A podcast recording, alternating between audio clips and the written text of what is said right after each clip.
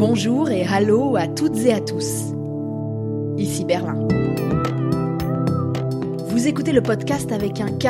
Il y a eu le feuilleton des élections, voici le marathon des négociations et une percée.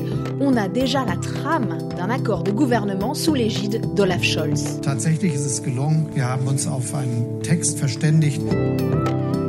Ce texte cadre présenté le 15 octobre fixe les grandes lignes de ce que sera peut-être une coalition du feu tricolore entre SPD Verts et libéraux du FDP. C'est une ossature. Ce squelette est-il suffisamment équilibré pour se mettre en mouvement? Ne lui manque-t-il pas des membres importants? Aujourd'hui, on scanne le patient au rayon X.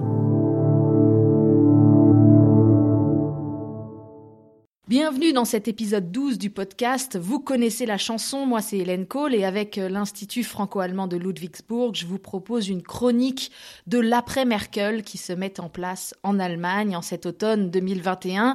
Dans mon introduction, j'ai parlé de marathon des négociations, mais cela pourrait être un semi-marathon finalement. On l'a déjà dit dans ce podcast, le SPD, les Verts et les libéraux ont l'air de vouloir casser les codes. Et pour en discuter, je retrouve Franck Bassner, le directeur du DFI. Bonjour Franck. Bonjour Hélène. Ce texte, à l'issue de l'étape intermédiaire un peu bâtarde des Andirungen, c'est-à-dire des discussions exploratoires, ce n'est pas usuel. Alors, c'est pas une fumée blanche, hein. on ne peut pas crier Habemus Kanzler ou Habemus Coalition, mais tout de même, on avance et nous autres commentateurs, nous avons quelque chose à nous mettre sous la dent. Qu'est-ce qui t'a frappé dans ce texte, Franck?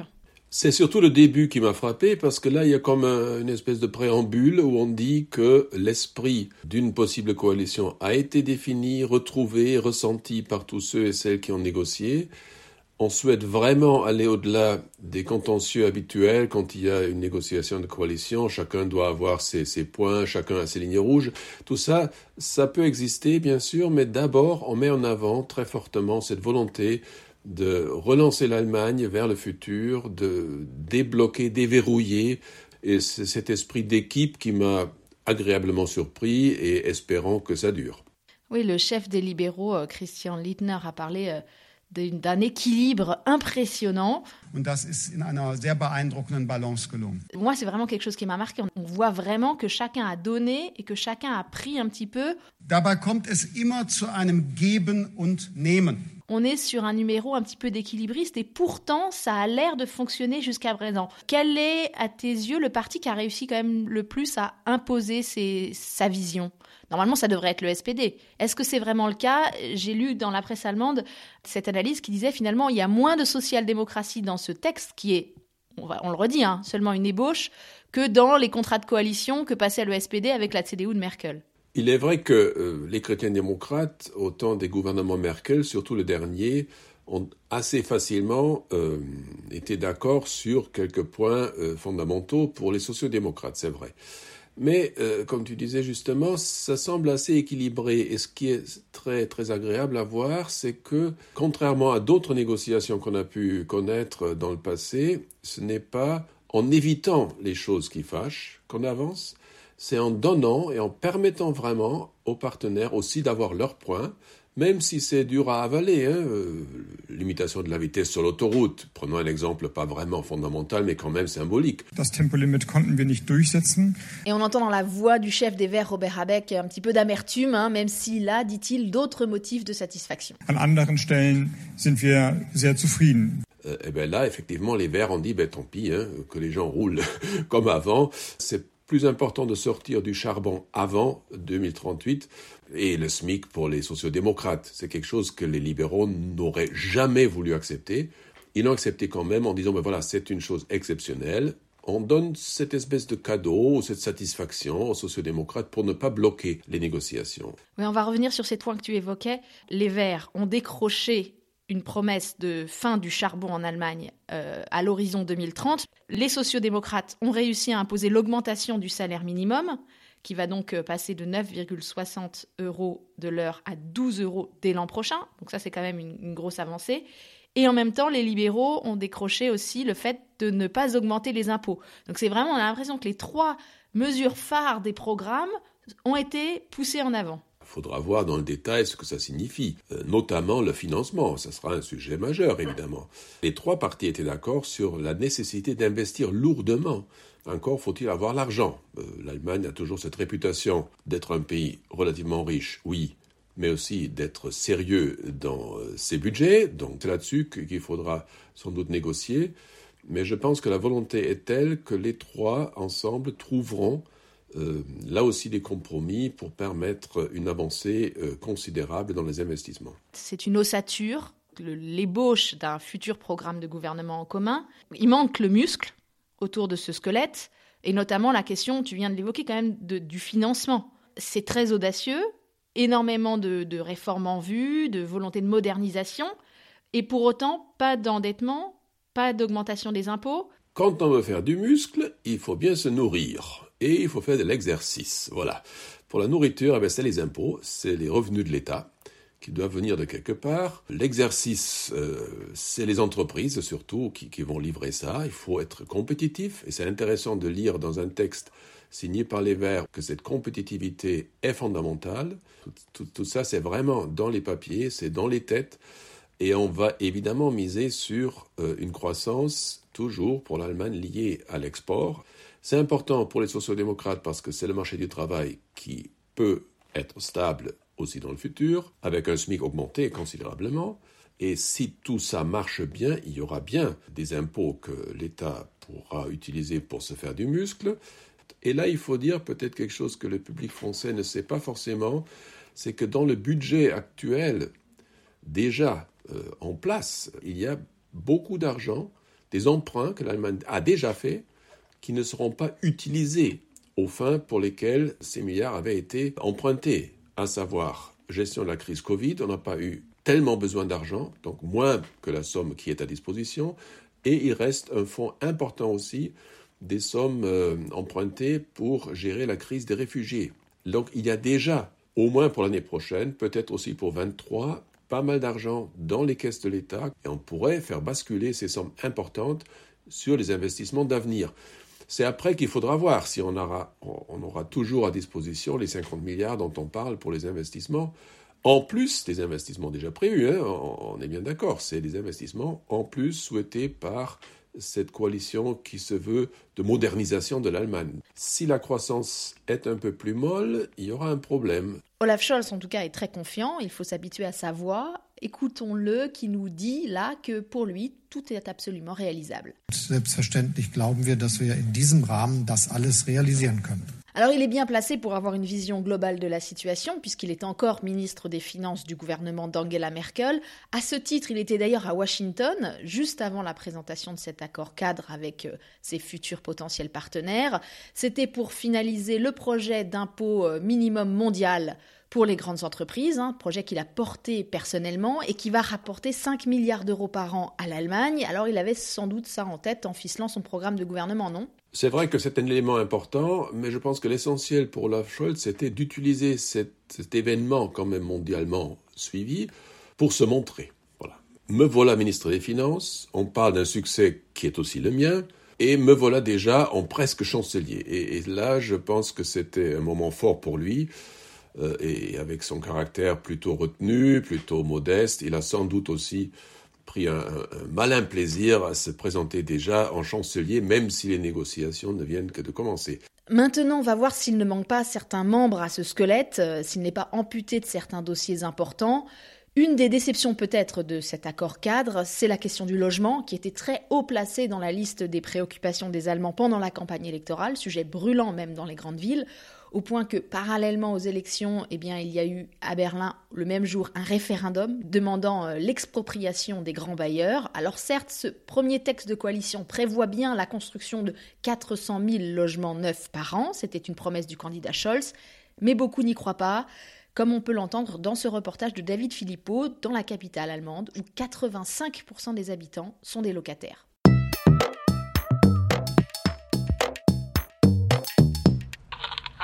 Bonjour, je suis le journaliste. Dans un immeuble du quartier de Neukölln, au dernier étage, un appartement loué par Anton, Catherine et leur fils de deux ans. Allô, bonjour.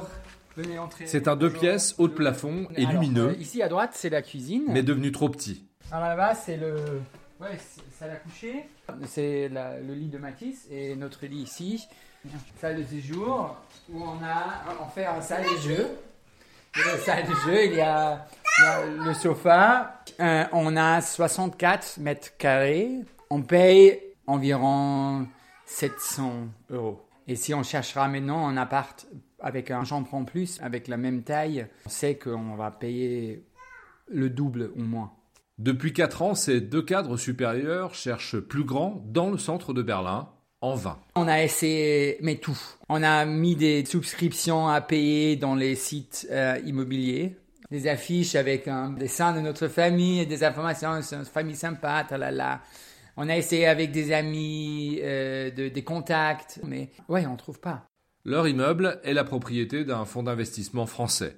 Les gros investisseurs, ceux qui possèdent plus de 3000 logements à Berlin, une initiative populaire veut les exproprier afin de mieux réguler les loyers. Ingrid Hoffmann, l'une des porte-paroles de ce collectif, doute d'un changement de cap dans la politique du logement. Je ne vois pas que les SPD soient capables de construire tous ces logements parce que ça fait longtemps qu'ils participent au gouvernement. Ils, n'ont rien fait. Ils n'ont même pas freiné euh, l'augmentation des loyers. Ces deux partis, le SPD et le FDP, ce sont deux partis qui aspirent à la liberté du marché, de laisser le marché. Il vaut mieux pour un investisseur de ne pas construire, de laisser son terrain et au bout de cinq ans, la valeur a doublé sans aucun frais.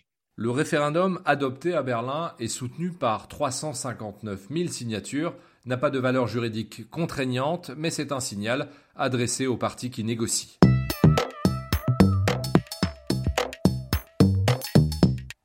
Autre point qui me semble absent, ou en tout cas une des déceptions peut-être de cette, ce premier accord cadre, c'est la question des retraites. Il n'y a rien vraiment de très audacieux pour réformer le système de retraite allemand et en tout cas anticiper la bombe à retardement euh, des retraites qui arrivent euh, dans les prochaines années. Dans ce papier, euh, on ne dit pas beaucoup de choses encore. Ça restera sans doute aux négociations qui vont commencer maintenant, définir ça plus clairement. On a toujours dit du côté des libéraux, il faut permettre aux contribuables d'avoir un, petit stock de capital propre en investissement dans les actions, dans le privé notamment. C'est là-dessus sans doute qu'on va négocier aussi. Mais c'est vrai que pour l'instant, personne n'ose toucher vraiment à ce dossier assez brûlant parce que, comme tu le dis justement, ça va plutôt s'aggraver parce que le nombre de retraités va augmenter relativement vite et il faudra revoir la copie. Ça, c'est absolument clair. Est-ce qu'on va le faire tout de suite? Est-ce qu'on va attendre deux ans pour après toucher à cette patate un peu chaude? Ça, c'est une autre question. On, verra bien. Mais c'est vrai que les retraites restent un point compliqué. Euh, si le système ne marche plus, ça va créer un mécontentement massif. Si on trouve une nouvelle formule, ça peut aussi dégager des énergies. Il y a quelques avancées sociétales mises en avant dans ce texte, notamment le droit de vote à 16 ans pour les élections fédérales et européennes. Ça, c'est très important en vue euh, d'un rééquilibrage de la démographie électorale allemande. On en a déjà parlé dans un épisode du podcast. Mais à part ça, euh, pas grand-chose de très concret. On évoquait beaucoup dans la presse la possibilité d'une légalisation du cannabis porté par les Verts et aussi les libéraux, ce n'est pas dans le texte. En revanche, il y a quelques lignes sur les droits des minorités, les droits des familles LGBT, les questions de filiation notamment. Et ce n'est pas dans le texte, mais il faut s'attendre à ce qu'enfin l'Allemagne avance également sur l'avortement. Alors c'est un sujet où ça sera facile de trouver un compromis et comme il y a quand même beaucoup de sujets où c'est difficile de trouver un compromis, je pense qu'ils seront assez contents de pouvoir annoncer que là-dessus, ils ont pu avancer. Ça, c'est Cécile Cala, une journaliste berlinoise qui tient un blog et un podcast intitulé Médusa parle sur les questions des droits des femmes. Elle nous rappelle combien l'Allemagne a une législation encore très restrictive sur l'avortement, inscrite dans le code pénal, et jusqu'à peu, les médecins pouvaient être condamnés s'ils disaient pratiquer des IVG. On parle de verbe verbot parce qu'on considère que c'est faire de la publicité pour l'avortement, et comme l'avortement est considéré par principe comme une infraction, on a restreint au maximum, dans le cadre de la loi, tout l'accès en fait à l'information. Donc maintenant, on a quand même une avancée depuis 2019, puisqu'au moins les médecins peuvent indiquer sur leur site internet, par exemple, qu'ils pratiquent des avortements, mais ils ne peuvent pas donner plus d'informations sur les méthodes. Il y a quand même plusieurs méthodes quand on pratique un avortement, donc c'est important. Et puis surtout quand il s'agit de jeunes filles qui sont dans une situation de grande fragilité, et on peut attendre effectivement avec une coalition dite du feu tricolore qui est une avancée, puisque les trois parties sont a priori d'accord pour supprimer donc le paragraphe 219A, mais sur le paragraphe 218, donc qui fait de l'avortement un acte qui relève en fait euh, du code pénal, là-dessus ils veulent pas bouger, les libéraux du FDP. Mais si on déjà on facilite l'accès à l'information, on aura déjà bien avancé, je trouve, parce que l'accès à l'information c'est vraiment quelque chose de très important pour les femmes qui veulent recourir à l'avortement, puisque souvent c'est une question de temps pour pouvoir agir euh, si elles veulent mettre un terme à cette grossesse. Dossier à suivre donc dans les prochaines semaines, tout comme il faudra suivre aussi euh, la question de la parité en politique et dans les entreprises. La fin euh, de ce texte présenté le 15 octobre est consacrée à la place de l'Allemagne dans le monde et en Europe, avec mention du moteur franco-allemand et aussi de la Pologne avec le triangle de Weimar. Est-ce que c'est une nouveauté, ça, Franck? En 2017, lors des dernières négociations de coalition, on a bien vu que le papier, donc le traité de coalition, qui est comme la Bible du gouvernement pendant quatre ans, eh bien le premier chapitre était dédié à l'Europe. Tout le monde disait, ben, c'est très bien, voilà, euh, enfin l'Allemagne prend sa responsabilité. Après, quand on a vu un peu les réalités, c'est plutôt de la France qu'est venue une impulsion euh, européenne, une volonté de faire avancer. L'Allemagne n'était pas la locomotive de l'Europe. Donc maintenant, il faut voir. C'est vrai que ça arrive à la fin mais je pense que c'est assez euh, bien étoffé. Là, il y a du muscle, il y a des choses très concrètes qui se disent par rapport à la place de l'Allemagne dans l'OTAN, dans le système de sécurité internationale. Là, il n'y a pas de doute que c'est là-dessus que sera basée une stratégie. On parle bien de souveraineté stratégique. Ça, ça fera plaisir aux Français. Mais je pense que la signification du terme n'est pas complètement compatible avec ce que le président Emmanuel Macron a en tête. On parle bien aussi de politique énergétique commune. Là aussi, c'est une forme de discorde entre la France et l'Allemagne. Hein. Il y a d'autres propositions euh, italiennes, espagnoles, pour vraiment travailler ensemble sur cette question clé quand même. Que le triangle de Weimar soit mentionné, ça peut être euh, un geste diplomatique vers la Pologne pour dire que même si au niveau de l'Union européenne il y a des vrais conflits entre le gouvernement polonais et la Commission, ça n'empêche pas les citoyens et citoyennes de travailler ensemble à différents niveaux. La même chose est vraie pour d'autres relations bilatérales. Et euh, on dit aussi une phrase intéressante, il faut voir les intérêts de l'Allemagne dans une perspective européenne. Ça, c'est une phrase intéressante parce qu'elle montre bien qu'il y a eu débat sur qu'est-ce que c'est que les intérêts nationaux de l'Allemagne. Est-ce qu'on peut les définir contre l'Europe ou ne faut-il pas plutôt les voir dans une perspective européenne? Donc même si à première vue une décision n'est pas favorable à l'Allemagne, dans le moyen et long terme, elle sera quand même favorable. La volonté est là. Je pense que c'est une bonne nouvelle de voir qu'il y a une vraie réflexion de fond sur cette question européenne. Est-ce que euh, les trois partis ont déjà commencé à parler des postes ministériels? Eh bien, ce serait bien étonnant qu'ils ne l'aient pas fait, hein. ça c'est clair. Parce que c'est le grand tabou, hein, et rien ne filtre. Heureusement, heureusement, on parle des contenus. Ça, c'est la bonne nouvelle. Et euh, on ne peut qu'espérer que, que ça continue euh, d'être un débat centré sur les objectifs. Après viendra le moment de voir comment on met ça en place. Est-ce qu'il faut redéfinir des ministères? Faut-il créer un vrai ministère du numérique? Un super ministère euh, autour du climat, de l'environnement, qui pourrait inclure les transports? Donc là, je pense qu'il y a un débat intéressant parce que c'est toujours axé autour des contenus. Et là, derrière, évidemment, viendra la question de savoir qui prendra ce ministère.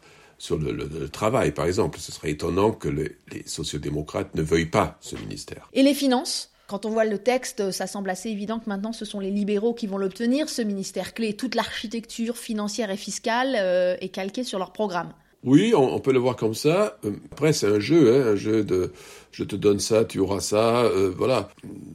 On ne sait pas. Mais ça, J'espère que ce seront plutôt les dernières décisions qui, vont être prises.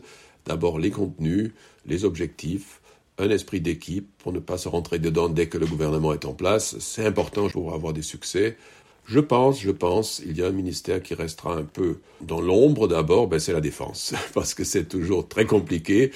Dans le papier euh, et dans les négociations, on le verra aussi, on va parler de défense. Il semble y avoir un accord sur le principe qu'il faut mieux équiper l'armée allemande. Il y a aussi une phrase qui dit ben, il faudra vraiment parler de la problématique afghane pour comprendre ce qu'on peut en déduire comme leçon pour, pour les engagements futurs éventuels de l'armée allemande, des Européens. Et il y a aussi une phrase qui déplaira au gouvernement français, c'est on va renforcer la coopération entre les armées nationales. Ce qui veut dire, en clair, ben, pour le futur immédiat, il n'y a pas de défense vraiment commune ou d'armée commune européenne. Merci Franck, une fois de plus pour tous ces éclairages. On finit sur l'Europe. Parfaite transition parce que ça me permet de vous dire que nous préparons un épisode entier dédié à ce que l'Europe et le monde attendent de cette nouvelle Allemagne. La façon la plus simple pour ne pas rater cet épisode, c'est de vous abonner via votre plateforme d'écoute habituelle. Merci à David Philippot pour le reportage, à Aloïs Kerek pour la musique originale de ce podcast. L'Allemagne a voté, l'après Merkel a commencé, il y a beaucoup à raconter, alors à bientôt, bis bald.